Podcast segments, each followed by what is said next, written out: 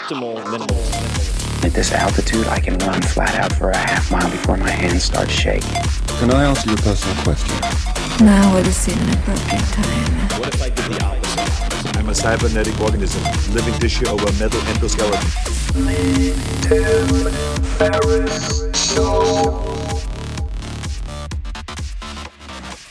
This episode is brought to you by Athletic Greens. I get asked all the time what I would take if I could only take one supplement. The answer is invariably athletic greens. I view it as all in one nutritional insurance. I recommended it, in fact, in the four hour body. This is more than 10 years ago, and I did not get paid to do so. With approximately 75 vitamins, minerals, and whole food sourced ingredients, you'd be very hard pressed to find a more nutrient dense and comprehensive formula on the market. It has multivitamins, multi mineral greens complex, probiotics and prebiotics for gut health, an immunity formula, digestive enzymes, adaptogens, and much more. I usually take it once or twice a day just to make sure I've covered my bases if I missed anything I'm not aware of. Of course, I focus on nutrient dense meals to begin with. That's the basis. But Athletic Greens makes it easy to get a lot of nutrition when whole foods aren't readily available. From travel packets, I always have them in my bag when I'm zipping around. Right now, Athletic Greens is giving my audience a special offer on top of their all in one formula, which is a free vitamin D supplement and five free travel packs with your first subscription purchase. Many of us are deficient in vitamin D. I've found that true for myself, which is usually produced in our bodies from sun exposure. So, adding a vitamin D supplement to your daily routine is a great option for additional immune support. Support your immunity, gut health, and energy by visiting athleticgreens.com slash TFS. You'll receive up to a year's supply of vitamin D and five free travel packs with your subscription. Again, that's athleticgreens.com slash TFS, as in Tim Ferriss Show. athleticgreens.com slash TFS. The comfort of your favorite seat is now your comfy car selling command center, thanks to Carvana. It doesn't get any better than this. Your favorite seat's the best spot in the house. Make it even better by entering your license plate or VIN and getting a real offer in minutes. There really is no place like home. And speaking of home, Carvana will pick up your car from yours after you finalize your offer. Visit Carvana.com or download the app and sell your car from your comfy place. Hello, ladies and gentlemen. Ladies and germs, this is Tim Ferriss, and welcome to another episode of The Tim Ferriss Show, where it is my job each and every episode to deconstruct world class performers, billionaires, chess prodigies, military strategists, actors, entertainers, you name it, to tease out the habits, routines, and so on that you can use, whether those are favorite books, what they do in the first 60 minutes after they wake up, whatever. So, this episode is a little bit different. Many of you have been asking me about an audiobook version of Tools of Titans, my new book, which is a compilation of all of these habits and routines and so on. About 200 plus folks in the book. There is no audiobook or audible version coming soon because I'm going to be doing something very, very fun and interesting with all of that audio, but it takes some time. So it's going to take at least a few months, but many, many of you have asked for audio. So I'm going to give you a sample. And in fact, I'm going to give you a chapter that is in the book that you've never seen before, never heard before. And there's a lot of that. In Tools of Titans, I'd say about, let's say 60% is the distilled wisdom and tactics and so on from 10,000 plus transcripts from the podcast, interviewing all these folks like Arnold Schwarzenegger, Jamie Foxx, General Stanley McChrystal, special ops commanders, and so on. And 40% is brand new new tips from old guests, new guests per se that you haven't met before, like Jack Dorsey, for instance, and a lot of new chapters from me. So this is one of them. This is called Testing the Impossible, impossibles in quotation marks, 17 questions that changed my life. So let's jump into it we'll have some fun with it. The chapter begins with a quote, which is actually the quote I use before every presentation that I give, just about. And it goes as follows Quote, whenever you find yourself on the side of the majority, it is time to pause and reflect. End quote. That is from Mark Twain. Reality is largely negotiable. If you stress test the boundaries and experiment with the so called impossibles, you'll quickly discover that most limitations are just a fragile collection of socially reinforced rules that you can choose to break really at any time. What follows are 17 questions that have dramatically changed my life. Each one is time stamped. In other words, I give you a date rough or precise because they entered the picture at uh, very specific moments. And as I already indicated, this is a sample chapter from the new tome, Tools of Titans, the tactics, routines, and habits of billionaires, icons, and world class performers. Long, long subtitles. I just love those. Question number one What if I did the opposite for 48 hours? I'll say each of these twice. What if I did the opposite for 48 hours? And the intention is for you guys to use these questions perhaps in journaling exercises in the morning, not to just think about them for five seconds and then move on. So, what if I did the opposite for 48 hours? How did this come up? In 2000, I was selling mass data storage to CEOs and CTOs in my first job out of college. And when I wasn't driving around my mom's POS hand me down minivan to and from the office in San Jose, California, I was cold calling and cold emailing. That is sometimes called smiling and dialing, and it was brutal. For the first few months, I flailed and failed. Certainly didn't help that my desk was wedged in a fire exit. Then one day, I realized something.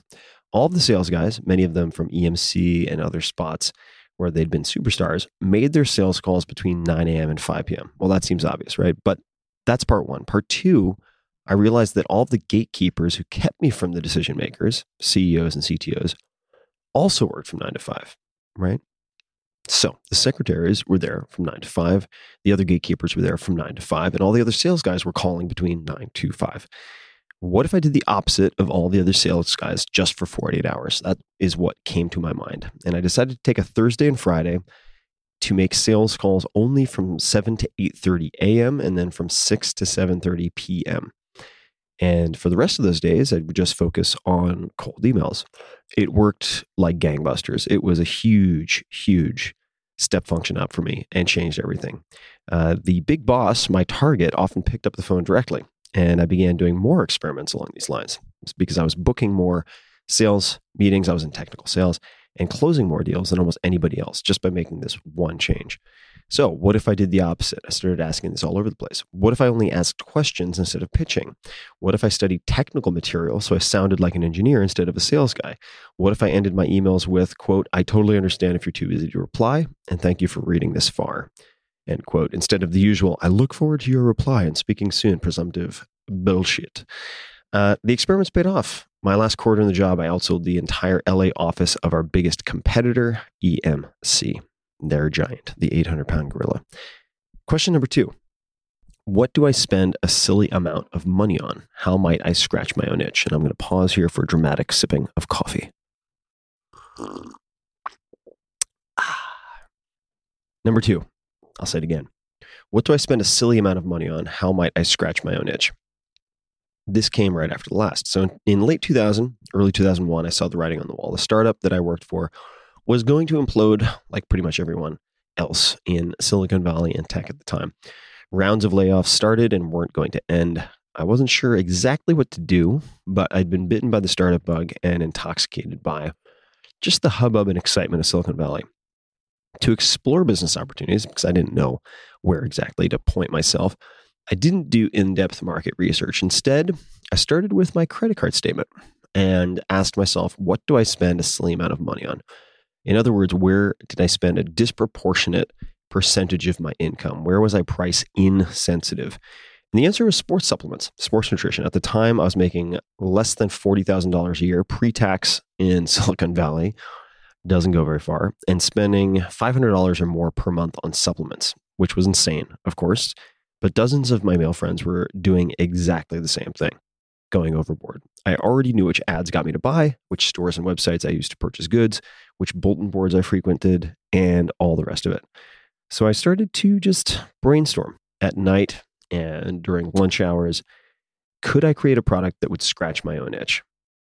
And what was I currently cobbling together? In other words, what was I creating makeshift solutions for? I had enough science background to be dangerous in that respect that I couldn't conveniently find at retail. And the result was a cognitive enhancer that I've written about quite a bit in the first book, The Four Hour Work Week, Brain Quicken. And uh, it, was, it was very much based on a cocktail that I put together for effectively smart drug type purposes while I was an undergraduate at Princeton. And at my startup, in the meantime, the one that I worked for, before everyone got fired, I begged my coworkers to each prepay for a bottle, which gave me enough money to hire chemists, a regulatory consultant, and do a tiny manufacturing run. And at that point, I was off to the races. So that is how my first really successful company started by asking this question What do I spend a silly amount of money on myself? And how might I scratch my own itch?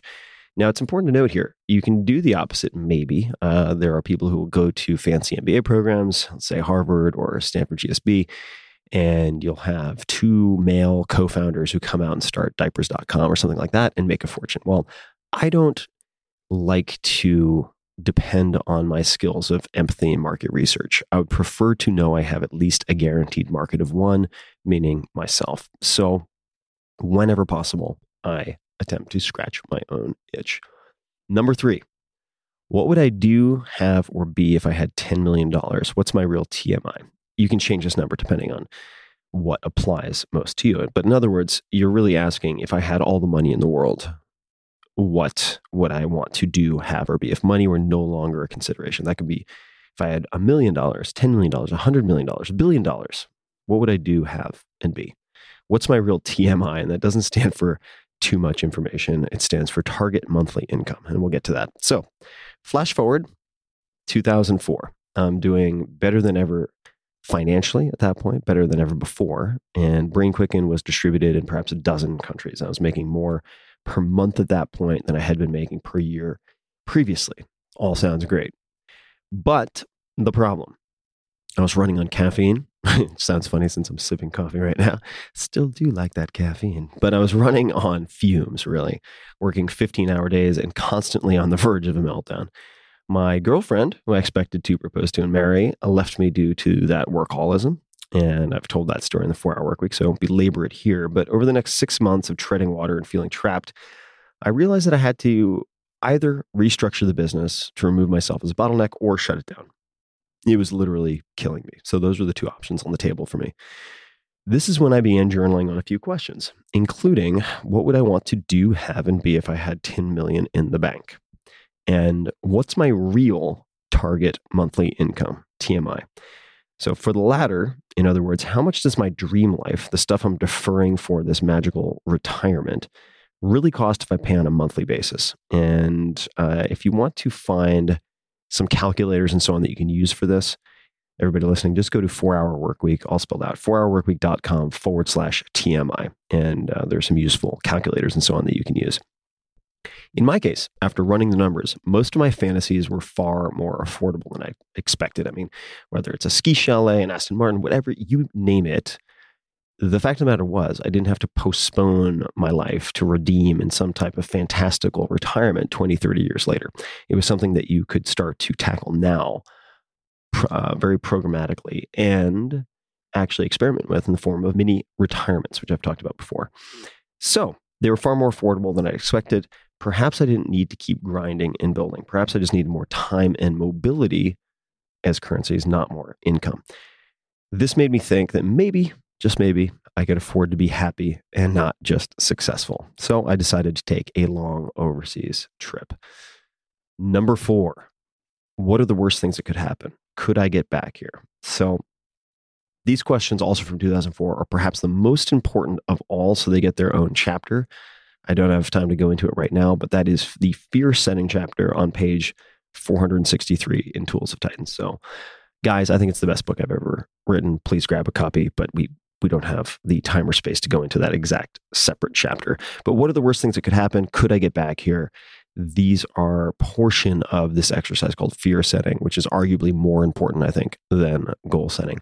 So, number four is what are the worst things that could happen? Could I get back here? Because I really didn't immediately take my trip. I sort of danced around it, imagining all the horrible things that could go wrong for about six months. In perhaps a good example of the don't happy be worry phase and uh, fear setting allows you to take the emergency brake off and actually take so-called risks which are actually not risky at all because there is no likelihood or low likelihood of an irreversible negative outcome. Number five notice that is how i define risk which is very important specific. All right number five if i could only work two hours per week on my business what would i do? If I could only work two hours per week on my business, what would I do? This is an example of an absurd question that can produce very powerful brainstorming exercises and results. And this is another commonality across many of the people in Tools of Titans, by the way. This is just my commentary. This isn't from the chapter. Whether it's Peter Thiel asking, so serial billionaire, and certainly in the news a lot these days, asking, why can't you accomplish your 10 year goal in the next, or your 10 year plan in the next six months? Or Peter Diamandis or Tony Robbins or many of these other people they ask absurd questions and there's a lot of power in them. So, number five, if I could only work two hours per week in my business, yes, I know that's impossible, but if you had a gun against your head, what would I do? Or what would you do? So, after removing anxieties about the trip with fear setting, the next practical step was removing myself as the bottleneck in the business. Alas, how can I not be a bottleneck in my own business? Question mark is not a good question. So after reading the E Myth Revisited by Michael Gerber and the 80-20 principle by Richard Koch, I think it is, K O C H, I decided that extreme questions were the forcing function I needed. The question I found most helpful was if I could only work two hours per week on my business, what would I do? Honestly speaking, it was more like, yes, I know it's impossible. And I already mentioned this, but if you had a gun to your head or contracted some horrible disease and you had to limit work to two hours per week, what would you do to keep things afloat?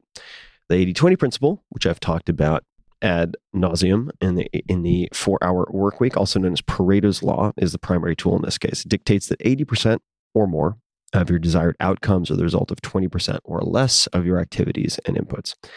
Here are two related questions I personally used. What 20% of customers' products regions are producing 80% or more of the profit? What factors or shared characteristics might account for this, right? So I was profiling my highest leverage customers, right? Many such questions later, I began making a lot of changes. I fired my highest maintenance customers, putting more than 90% of my retail customers on autopilot with simple terms and standardized order processes to cut back on all the back and forth communication. And I deepened relationships and increased order sizes with my three to five highest profit, lowest headache customers. And that all led to the next question. This is number six. What if I let them this means my employees or contractors. What if I let them make decisions up to $100, $500, $1,000? And it goes on.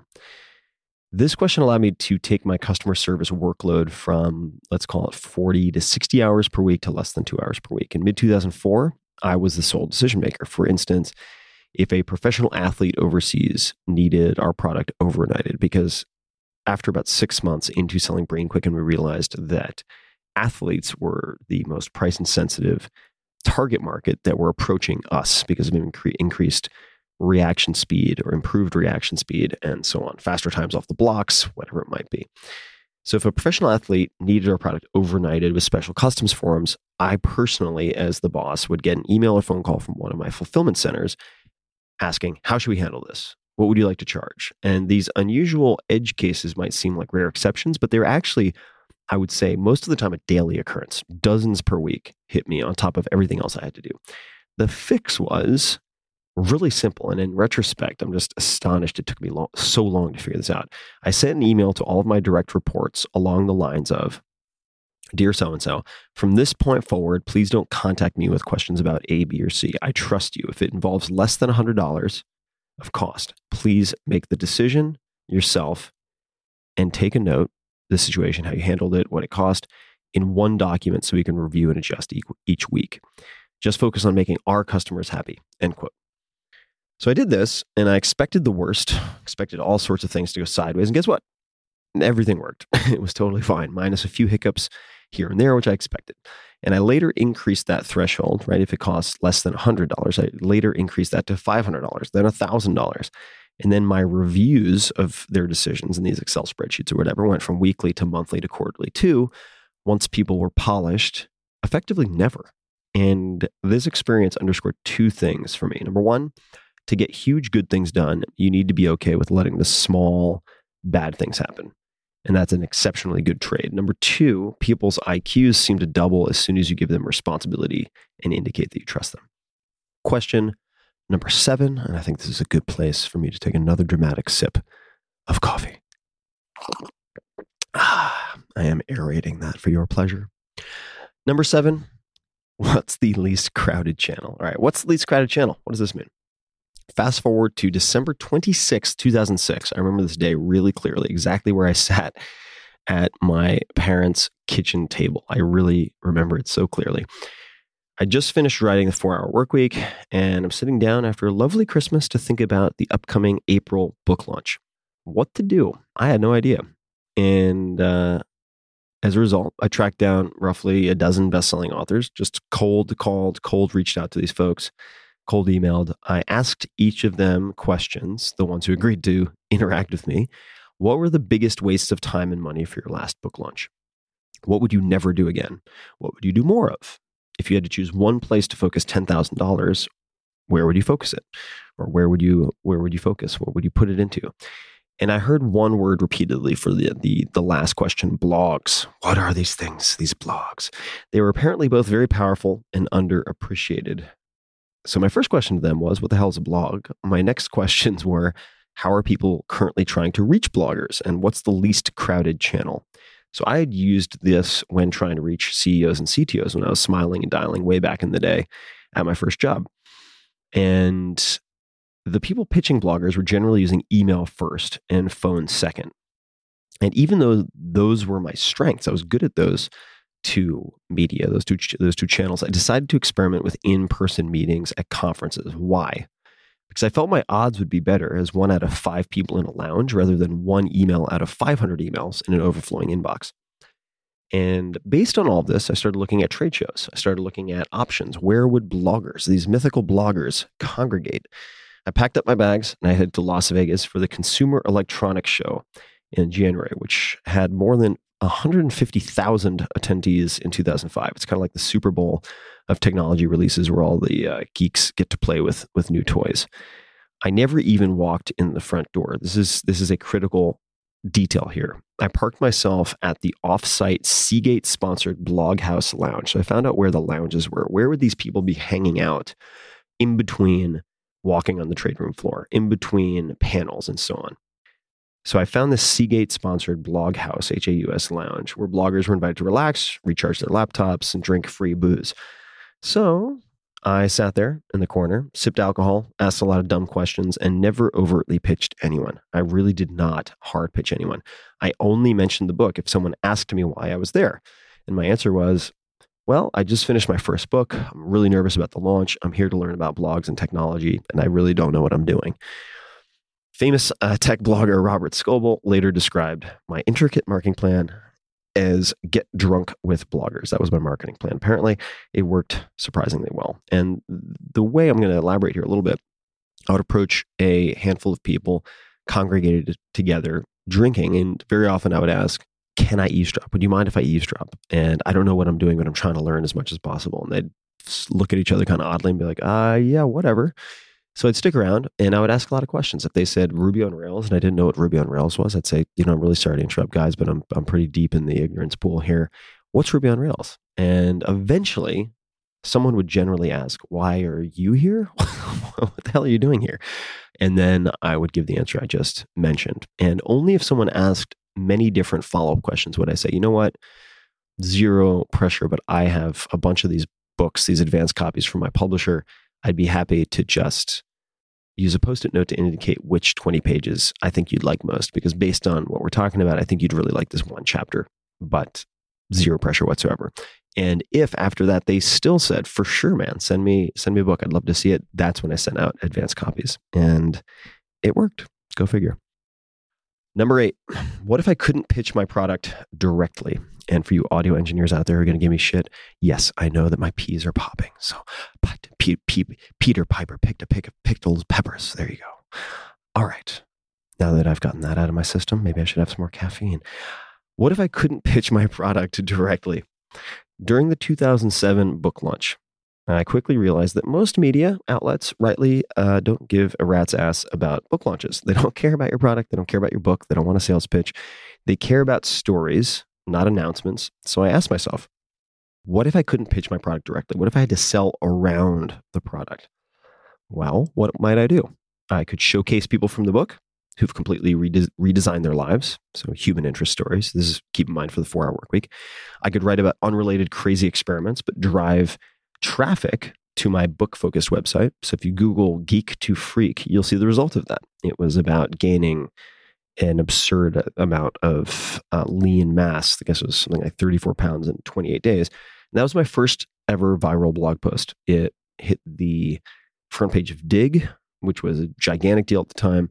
And it had nothing to do directly with the four hour work week, except for a focus on efficiency, and it involved me. And I published it on my website, which drove people to a website that was optimized for the four hour work week. All right, what else could I do? I could popularize a new term and aim for pop culture. If you check out the term lifestyle design, which is on page 278 in Tools of Titans, I explain exactly how I went about doing that, creating a new term in the in the popular uh, vernacular. Well, what else? I could go meta and make the launch itself a news item. How can you make your launch itself what you do PR worthy? And I did I did that with a video book trailer for the 4-hour body as well as a BitTorrent partnership for the 4-hour chef and so on and so forth. People, this includes media, do not like being sold products, but we all like being told stories. So work on the latter. Number 9, what if I created my own real world MBA? How do you create a world, real world MBA?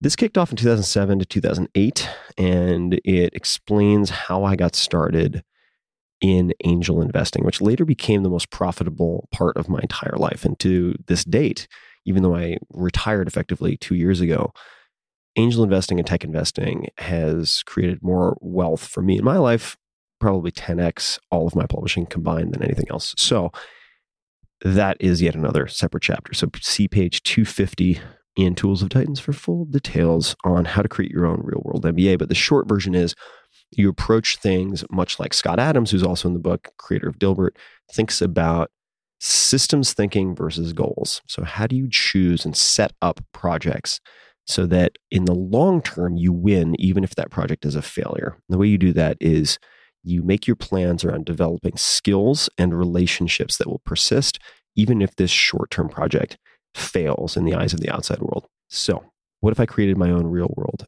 MBA? What would that look like? And you can do that for a lot more than business. You can do that for just about anything. Number 10, do I need to bake? do I need to bake cakes? Do I need to bake cakes? No. Do I need to make it back the way I lost it? All right. Hold on. Coffee break. Do I need to make it back the way I lost it? This was a very important lesson for me to learn. In 2008, I owned a home in San Jose, California, and it's value cratered. Now, side note, if I had held it until now, I'd be totally fine because it was in Glen, uh, what the hell was it? Willow Glen. There we go. More accurately, I didn't own the home. In 2008, the bank owned the home, and I had an ill conceived adjustable rate mortgage. On top of that, I was on the cusp of moving to San Francisco. So to sell would have meant a $150,000 loss. Ultimately, I picked up and moved to San Francisco regardless, leaving my San Jose home completely empty. And for months after that, friends pressured me to rent it, emphasizing how I was flushing money down the toilet otherwise. I eventually buckled, and I suppose feeling that peer pressure and feeling stupid, followed their advice. And even with a property management company, regular headaches and paperwork quickly ensued. Regret followed. And one introspective night, I had some wine and I asked myself, do I really need to make money back the same way I'm losing it? And by analogy, if you, if you lose $1,000 at the blackjack table, should you try and recoup it there? Probably not. If I'm losing money via the mortgage payments on an empty house, in this case, do I really need to cover it by renting the house itself? I decided the answer was no. I could much more easily create income elsewhere, for instance, speaking gigs, consulting, etc., to put me back in the black. Humans are very vulnerable to a cognitive bias called anchoring, whether in real estate stocks or otherwise. And of course, I'm no exception. I made a study of this. Uh, a lot of good investors like a book called Think Twice by Michael Mauboussin. I believe that is how you pronounce his name M A U B O U S S I N. And you can also look on Wikipedia cognitive biases, and there's a nice little list. So shortly thereafter, sold my San Jose house at a large loss. But here is the important part. Once my attention and mind space was freed up, I quickly made all of that back elsewhere. So do you need to make it back the way you lost it or the way you might lose it? And most of the time, the answer is no. Watch out for those cognitive biases. Number 11, what if I could only subtract to solve problems? All right. What if what if I could only subtract to solve problems? Uh, humans are generally incentivized to add. This is a common issue in software development. But back to my story. From 2008 to 2009, I began to ask myself, what if I could only subtract to solve problems? When I was advising startups, I would ask this. But it applies to many, many, many, many other places in life, both professional and personal. So instead of answering, what should we do? Which I would get asked a lot by startups I was advising, I decided first to hone in on answering, what should we simplify? For instance, I always wanted to tighten the conversion fishing net, meaning the percentage of visitors who sign up or buy, let's say, to a website or an app or whatever, before driving a ton of traffic to one of my portfolio companies. Because it would otherwise, the, the fish would just slip through the net. These little visitors, if you don't convert, there's very little reason to drive a lot of traffic. And plus, this is something a lot of startups mess up. Uh, you don't necessarily get 10 pitches to the New York Times in the first year or two. If they've just featured you for something that you weren't able to convert, they're not going to necessarily feature you a week or a month or a quarter later. Okay, here's an example. One of the first dozen startups I worked with was named Gyminee. How do you think you spell that? Exactly. You would never get it right. G Y M I N E E. So uh, we did some work. It was rebranded Daily Burn. And at the time, they didn't have enough manpower to do a complete redesign of the site. Adding new elements would have been time consuming, but removing them was not. So, as a test, we eliminated roughly 70% of the quote above the fold, meaning uh, the first screen you see before you have to scroll down, clickable elements on their homepage, focusing on the single most valuable click. Conversions immediately improved 21.1%. I still have the screenshots from this. It's pretty cool. And that quick and dirty test informed later decisions for much more expensive development. And the founders, Andy Smith and Stephen uh, Blankenship, made a lot of great decisions, and the company was acquired by IAC in 2010. I've since applied this what if I could only subtract dot dot dot question mark type question to my life in many areas, and I sometimes rephrase it as what should I put on my not to do list? All right. Number 12. What might I put in place to allow me to go off the grid for four to eight weeks with no phone or email? So, what might I put in place to allow me to go off the grid for four to eight weeks with no phone or email? Though a little bit wordy, uh, I've asked variations of this question many times since 2004, and it used to, it used to end with not off the grid, but rather allow me to go on vacation for four to eight weeks. But that's no longer enough, and I'll tell you why. Given the spread of broadband, it's extremely easy to take a so called vacation to Brazil or Japan and still work nonstop on your business via laptop, as long as you have the Wi Fi. This kind of subtle self deception is a time bomb. So for the last five years, I've asked myself, in effect, what can I put in place so that I can go completely off the grid for four to eight weeks?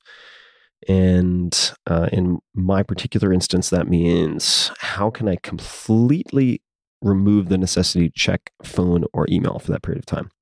To entrepreneurs who are feeling burned out, this is the question I pose most often. Two weeks is not enough because you can let fires erupt and then attempt to repair damage when you return. Four to eight weeks or more doesn't allow you to be a firefighter. It forces you to put systems and policies in place. And much like the can I allow someone to make decisions up to $100, $500, $1,000, right? And you need to ditch ad hoc email triage, empower other people with rules and tools, separate the critical few from the trivial many, and otherwise create a machine that does not require you to be behind the driver's wheel 24 7. And that is why the four to eight weeks or more is so important. It forces you to put systems in place, and the systems far outlive the vacation. And when you come home, you'll realize that you've taken your business and life to the next level. This is only possible if you work on your business instead of in your business, as Michael Gerber might say. Number 13. This is this is a fun one. It's a very visual one. Number 13, am I hunting antelope or field mice? What? What does that mean? Am I hunting antelope or field mice? I uh, I could say borrowed, lifted, stole this question around 2012 from former Speaker of the U.S. House of Representatives, Newt Gingrich. And I read about it in Buck Up, Suck Up, dot, dot, dot, and Come Back When You Foul Up. See what they did there? 12 Winning Secrets from the War Room, which was written by James Carville and Paul Begala. I hope I'm pronouncing your names correctly. The political strategists behind Bill Clinton's presidential campaign war room. And here's the excerpt that struck with me. Here's the excerpt that stuck with me. God damn it, Ferriss. Hold on, that deserves some more coffee. Ah, all right, here we go. Newt Gingrich is one of the most successful political leaders of our time. Keep in mind, this is in the voice of James and Paul. Newt Gingrich is one of the most successful political leaders of our time. Yes, we disagreed with virtually everything he did, but this is a book about strategy, not ideology. And we've got to give Newt his due. His strategic ability, his relentless focus on capturing the House of Representatives for the Republicans, led to one of the biggest political landslides in American history. Now that he's in the private sector, Newt uses a brilliant illustration to explain the need to focus on the big things and let the little stuff slide the analogy of the field mice and the antelope. A lion is fully capable of capturing, killing, and eating a field mouse. But it turns out that the energy required to do so exceeds the caloric content of the mouse itself.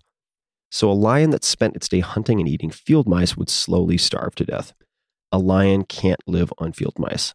A lion needs antelope. Antelope are big animals. They take more speed and strength to capture and kill, and once killed, they provide a feast for the lion and her pride. A lion can live a long and happy life on a diet of antelope. The distinction is important. Are you spending all of your time and exhausting all of your energy catching field mice? In the short term, might give you a nice, rewarding feeling, but in the long run, you're going to die.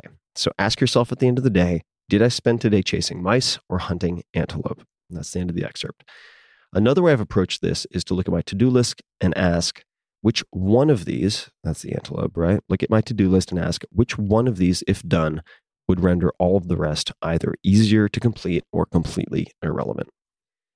Question number 14. Could it be that everything is fine and complete as is? This is a tough one for type A personalities. Since you asked, that was sparkling water. Since starting deep work with, uh, we'll call it plant medicines in 2013. So see the James Fadiman chapter on page 100 in Tools of Titans, and two after that, in fact. The, the two of the three longest chapters in this book about are about psychedelics and psychedelic research, as well as my uh, potentially personal schedule. So, since starting deep work with plant medicines in 2013, I have doubled and tripled down on cultivating more daily appreciation and present state awareness. The above question, could it be that everything is fine and complete as is, is one of the questions I ask myself very regularly. It's accompanied by tools and rituals like the five minute journal, which uh, I talk about a lot in the book, but it's effectively a, an AM check in and then a PM post game analysis. Each of those takes five minutes. The jar of awesome, which I have not talked about before, I don't think, but is talked about on page 570, and thinking of daily wins before bed along the lines of Peter Diamandis on page 373. But what Peter does, I'll just tell you, he's the chairman of the X Prize, and before bed, he will think of his three daily wins. All right. Somewhat similar to what I do with the five minute journal. Now, to reiterate what I say in multiple places in Tools Titans, type A personalities have goal pursuit as default hardwiring. This is excellent for producing achievement, but also anxiety as you're constantly future focused. I've personally decided that achievement is no more than a passing grade in life. It's a C plus that gets you limping along to the next grade in the right direction. But for anything more, and certainly for anything approaching happiness, you have to want what you already have, which takes perspective and wanting what you have. Because if you don't want and like what you have, nothing you get will ever make you happy. So, number 14 is Could it be that everything is fine and complete as is? Question number 15 What would this look like if it were easy? Or what would this look like if this were easy? And I used this when I was writing Tools of Titans. I've used this for all of my major projects up to this point. This question and the next both came about in 2015. These days, more than any other question I'm asking, what would this look like if it were easy? If I feel stressed, stretched thin, or overwhelmed, it's usually because I'm overcomplicating something or failing to take the simple, easy path because I feel I should be trying harder, quote unquote, right? Old habits die hard. So, what would this look like if it were easy? This is something that I very frequently journal on in the mornings and uh, the it what would this or this what would this or it look like? It really relates to the project in question right? And it could be a relationship could be something personal. What would this look like if it were easy? Number 16 how can I throw money at this problem? How can I waste money in quotation marks to improve my quality of life? This one is pretty self explanatory, but I will add some context. Dan Sullivan is the founder and president of a company called Strategic Coach that has saved the sanity of many serial entrepreneurs that I know. And one of Dan's sayings is if you've got enough money to solve the problem, you don't have a problem. Now, in the beginning of your career, you spend time to earn money. This is completely understandable, totally what I did. It's what everybody has to do. You don't have this resource called money, generally speaking, so you use your time to earn money. But once you hit your stride in any capacity, you should spend money to earn time, as the latter is non renewable. It can be hard to make and maintain this gear shift. Certainly, again, old habits die hard. So the above question is in my regular journaling rotation. Uh, if I am feeling stressed, overwhelmed, I ask the question that I mentioned before, which was, what would this look like if it were easy? And a sub component of that is, how can I throw money at this problem? How can I waste money to improve the quality of life? And uh, they work together really, really nicely. For instance, I'll give you a personal example. I realized not too long ago that I was flying around the country to meet with these scientists or doctors to do various things. And I would fly there, pay for a hotel, and it would take up days and days of my time. And this is so stupid that it took me this long to figure out wait a second, I'm flying there and paying for a hotel. Why don't I just fly the doctor to me and pay for his or her hotel. It's the same cost. And I don't have to pack. I don't have to unpack. I don't have to go to the airport. I eliminate all of that headache. So in that case, it was just break even. Uh, but in both cases, what would this look like if it were easy? How can I throw money at this problem? How can I waste money, so to speak, to improve the quality of my own life? And as someone who came from a very lower middle class upbringing where my parents didn't make more than 50K per year combined, it took me a long time to make that gear shift because it seems like wasting money, but you're not wasting money if you are saving your non renewable resource, which is time, that then allows you to make even more money 10x, 100x, whatever that might be. Number 17. This is the last one. Aren't you guys excited? I'm so excited. Number 17. No hurry, no pause. What? That isn't a question. That's true. It's not a question. So, no hurry, no pause. This is more of a mantra, I suppose. It's a fundamental reset. No Hurry, comma, no pause. No Hurry, no pause was introduced to me by Jenny Sauer Klein. You can find her at Jenny Sauer Klein. Jenny, S A U E R, Klein.com, who, along with Jason Nemer, who's on page 46 in the book, co created Acro Yoga, one of my current obsessions. The expression no hurry, no pause is one of the nine principles of harmony, which you can find on the internet. Nine Principles of Harmony from Breema, B R E E M A, a form of body work that Jenny studied for many years.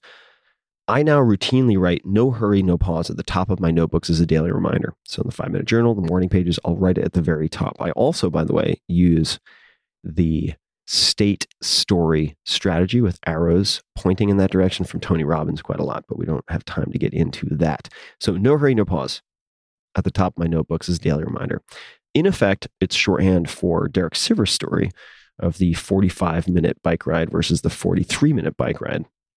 And you don't need to go through life huffing and puffing, straining and red faced if you're only gaining, say, 5% extra. In many, many cases, you can get 95% of the results you want by calmly putting one foot in front of the other. So, no hurry, no pause. One former Navy SEAL friend texted me. I was discussing this with him, and he texted me a principle used in their training. And here it is slow is smooth, smooth is fast.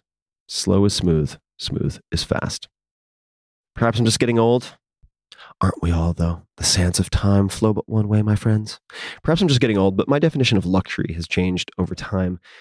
Now, these days, it's not about owning a lot of stuff. Luxury to me is feeling unrushed. So remember, no hurry, no pause. And those are the 17 questions slash one liners, two liners. May you find and create many of your own. And in all of these cases, be sure to look for simple solutions. If the answer isn't simple, it's probably not the right answer. But it all starts with the right questions. If you get the right answers to the wrong questions, you're not going to get very far. But if you get even mediocre answers to the right questions, then those are the force multipliers. All right, guys. I appreciate you listening as always. I'm so excited about this book. I can't even begin to tell you. This has been a labor of love. And it's the first book I've actually enjoyed writing.